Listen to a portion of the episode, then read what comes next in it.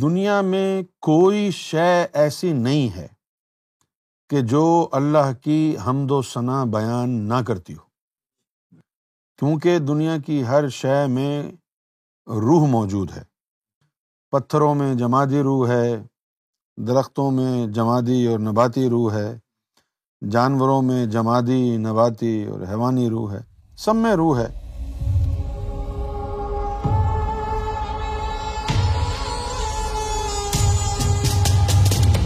جب یہ spiritual progress ہوتی رہتی ہے روحانی ترقی ہوتی رہتی ہے اور انسان کو محسوس بھی ہوتا رہتا ہے تو اکثر یہ ہوتا ہے کہ وہ اس میں الجھ جاتا ہے یا اس کی توجہ جو ہے وہ بڑھ جاتی ہے اس لیے بہتر تو یہ ہے کہ آپ خاموشی سے اس راستے میں چلتے رہیں آوازیں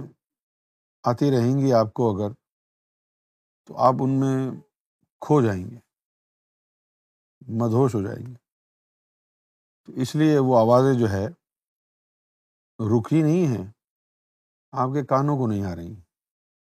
تاکہ آپ کی جو اسپریچل جرنی ہے وہ ڈسٹرب نہ ہو اب اندر جو آوازیں آ رہی تھیں آپ کو پہلے ایسا نہیں ہے کہ وہ بند ہو جائیں گی جو لطائف جس کام میں لگے ہوئے ہیں وہ لگے رہیں گے اب دیکھیں قرآن شریف میں لکھا ہے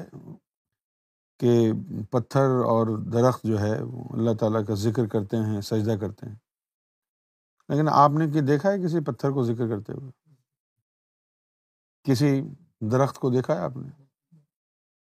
تو کر تو رہے ہیں وہ لیکن ہمیں جو ہے وہ اس سے بے خبر رکھا گیا ہے ورنہ ہم پریشان ہو جائیں گے اب یہ فلور بنا ہوا ہے پتھر کا اگر اس میں سے اللہ کی آوازیں آئیں پتھروں میں سے تو آپ اس پہ بیٹھیں گے نہیں بیٹھیں گے نا اسی طرح ایک روحانی بزرگ تھے ان کا بھی اللہ تعالیٰ سے یہی ڈیمانڈ تھی ان کی کہ بھائی سب کچھ اللہ کا ذکر کرتا ہے تو پھر مجھے سنائی کیوں نہیں دیتا تو اللہ تعالیٰ نے فرمایا کہ ٹھیک ہے سنائی دے گا تمہیں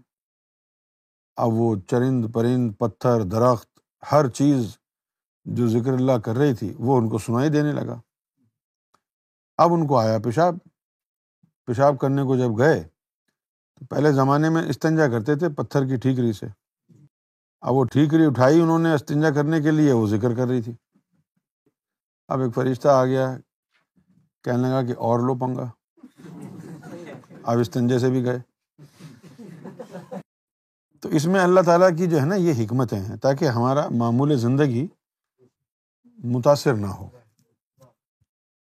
دنیا میں کوئی شے ایسی نہیں ہے کہ جو اللہ کی حمد و ثنا بیان نہ کرتی ہو کیونکہ دنیا کی ہر شے میں روح موجود ہے پتھروں میں جمادی روح ہے درختوں میں جمادی اور نباتی روح ہے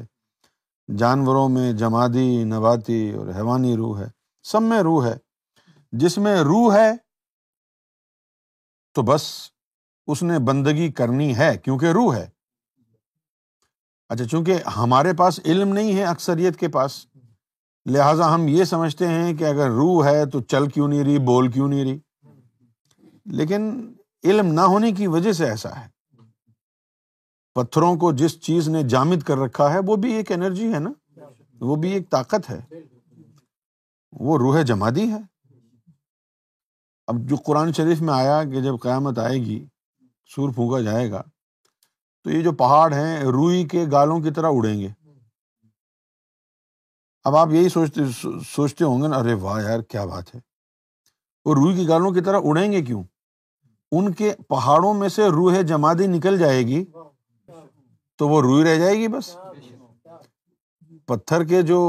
ایٹم ہیں ان کو تو انرجی نے جوڑا ہوا ہے نا جب ان کے اندر سے انرجی نکال لی جائے گی تو ان کے اندر جو جمود قائم ہے جو ان کے اندر یعنی ایک دوسرے کو جس نے طاقت کو ایک جگہ جمع کیا ہوا ہے وہ چلی جائے گی اسی طریقے سے آپ دیکھیے کہ اگر پودوں کو پانی وانی نہ دیا جائے تو وہ مرجھا جاتے ہیں مرجھا جاتے ہیں تو اس کا مطلب کیا ہوا کہ اس کے اندر سے بوٹنیکل سول نکل گئی ختم ہو گئی اسی طرح دنیا کی ہر شے میں روح ہے ہر شے میں اب جب ہر شہ میں روح ہے تو پھر روحوں نے تو اقرار کیا ہے نا جب آپ کیا سمجھتے ہیں جب اللہ تعالیٰ نے پوچھا تھا السط برب کم کیا میں تمہارا رب نہیں ہوں تو آپ سمجھتے ہیں کہ صرف انسانوں کی روحوں نے جواب دیا تھا وہاں تو ساری روحیں تھیں جب اللہ تعالیٰ نے کہا تھا کہ کیا میں تمہارا رب نہیں ہوں السط بھی رب کیا میں تمہارا رب نہیں ہوں تو اب آگے جو لکھا ہے اللہ تعالیٰ نے قرآن مجید میں جو آگے لفظ آیا ہے وہ ہے کالو اس کا مطلب ہے کہ انہوں نے کہا جتنی بھی روحیں تھیں سب نے کہا کالو بلا شاہدنا کہ انہوں نے کہا کہ بے شک بلا یقیناً شاہدنا ہم شہادت دیتے ہیں ہم گواہی دیتے ہیں تو ہمارا رب ہے تو اب اس میں جو ہے صرف انسانوں کی روحیں شامل نہیں تھیں ساری روحیں تھیں روح جماعتی بھی تھیں روح نباتی بھی تھیں روح حیوانی بھی تھیں اور روح انسانی بھی تھیں ساری روحیں تھیں اس طرح ہمارے اندر بھی ہماری جو ہڈیاں ہیں ہماری ہڈیوں کے اندر روح جما دی ہے جو پتھروں میں ہوتی ہے ہمارے جسم کی جو پرورش ہوتی ہے وہ روح نباتی کی وجہ سے ہوتی ہے اور ہمارے وجود میں جو حرکت اور شکل و صورت ہے وہ روح حیوانی کی وجہ سے ہوتی ہے زندگی کا نظام چلانے کے لیے اللہ نے ان تین روحوں کا مجموعہ بنایا ہے اور ایک پیر ہوتا ہے روح سماوی کا وہ روحیں آسمانوں سے آتی روح انسانی لطیفہ قلب لطیفہ روح لطیفہ سری لطیفہ خفی لطیفہ اخفا لطیفہ انا یہ آسمانوں سے ان کا تعلق آپ کے جسم کی زندگی سے نہیں ہے ان کا تعلق اللہ سے ہے کہ ان کو بیدار کر کے آپ کے اندر اللہ کی محبت اللہ سے تعلق یہ تمام چیزیں پیدا ہو جائیں زندگی سے ان کا تعلق نہیں جن کا تعلق زندگی سے ہے وہ عرضی اروا ہے اب جب قرآن شریف نے یہ کہا نا کہ ولا ولاخولوفی سبیل اللہ اموات بل آیا ولاکن اللہ تشورون کہ جو لوگ اللہ کی راہ میں مارے جائیں ان کو مردہ نہ کہو ولا تخلول مئی یختلوفی سبی اللہ اموات جو اللہ کی راہ میں مارے جائیں اچھا اب جنرل کانسیپٹ تو یہ ہے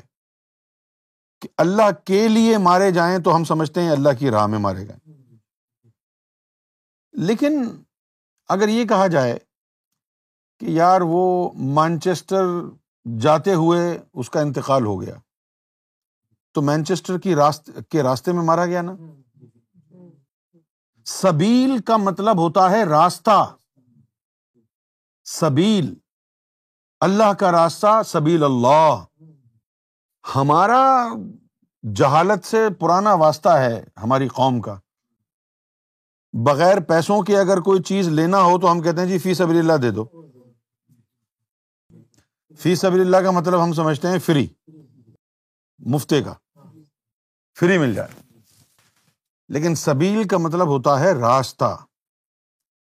راہ سلوک سرات مستقیم وہ راستہ جو اللہ کی طرف جا رہا ہے تو جو لوگ اپنے نفس کو پاک کرنے میں لگے ہوئے ہیں اپنے قلب کو صاف کرنے میں لگے ہوئے ہیں جن کی نمازیں درست ہو رہی ہیں ان کے دلوں میں اللہ کا نور آ رہا ہے جن کی روحیں اللہ کے ذکر میں لگی ہوئی ہیں اور وہ اللہ کی ذات تک پہنچنا چاہ رہے ہیں روحانی راستے میں چل رہے ہیں وہ فی صبر اللہ ہے وہ اللہ کی راہ ہے تو جو اللہ کو ڈھونڈتے ڈھونڈتے اس کو راضی کرنے کی کوشش کرتے کرتے مارے گئے اور ابھی منزل تک نہیں پہنچے ان کو مردہ نہ کہنا اب جو لوگ اپنی جان کی قربانی دیتے ہیں جس کو ہم حرف عام میں شہادت کہتے تو وہ بھی اللہ کو راضی کرنے کے لیے اپنی جان پیش کرتا ہے نا بندہ اللہ کو راضی کرنے کے لیے اپنی جان پیش کرتا ہے نا اس لیے اس کو بھی فی سبیل اللہ کہا جاتا ہے تو یہاں پر دونوں طریقوں سے ایک تو وہ جو اللہ کی خاطر اپنی جان کا نذرانہ پیش کریں جیسے حضور نبی پاک صلی اللہ علیہ وََ و سلم کے اصحاب تھے جب اسلام کے وجود کو خطرہ ہوا اور اللہ تعالیٰ نے حکم فرمایا کہ جہاد کرو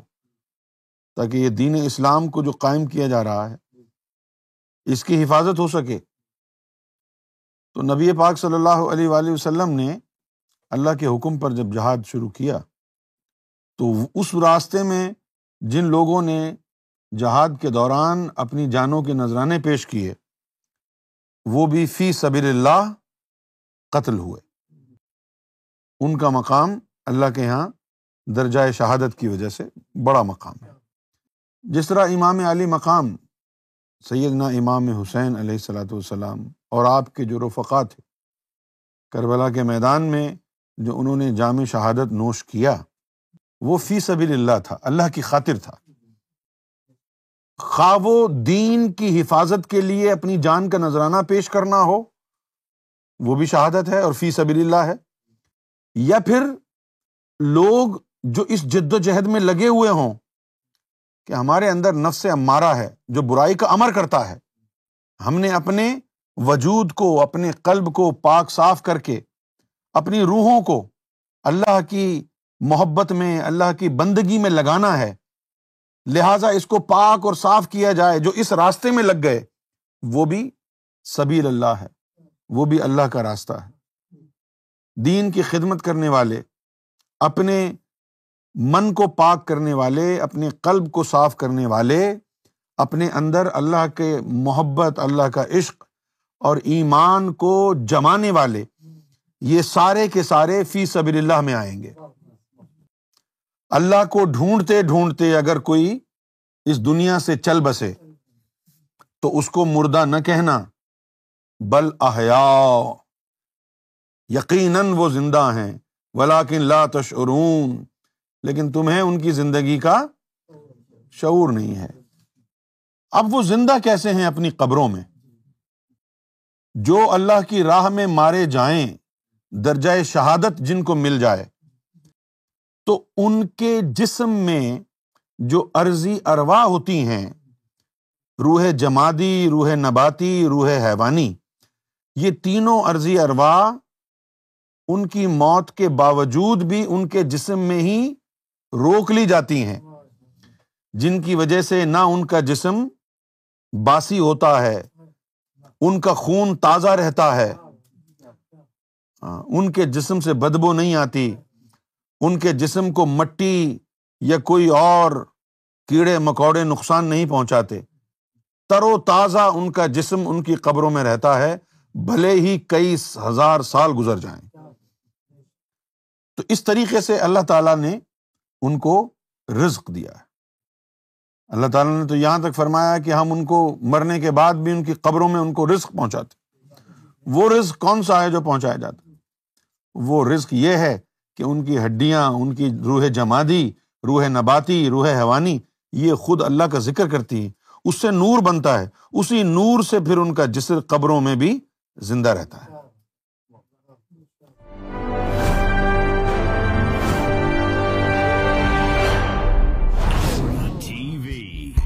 bringing light, love, and peace in your life.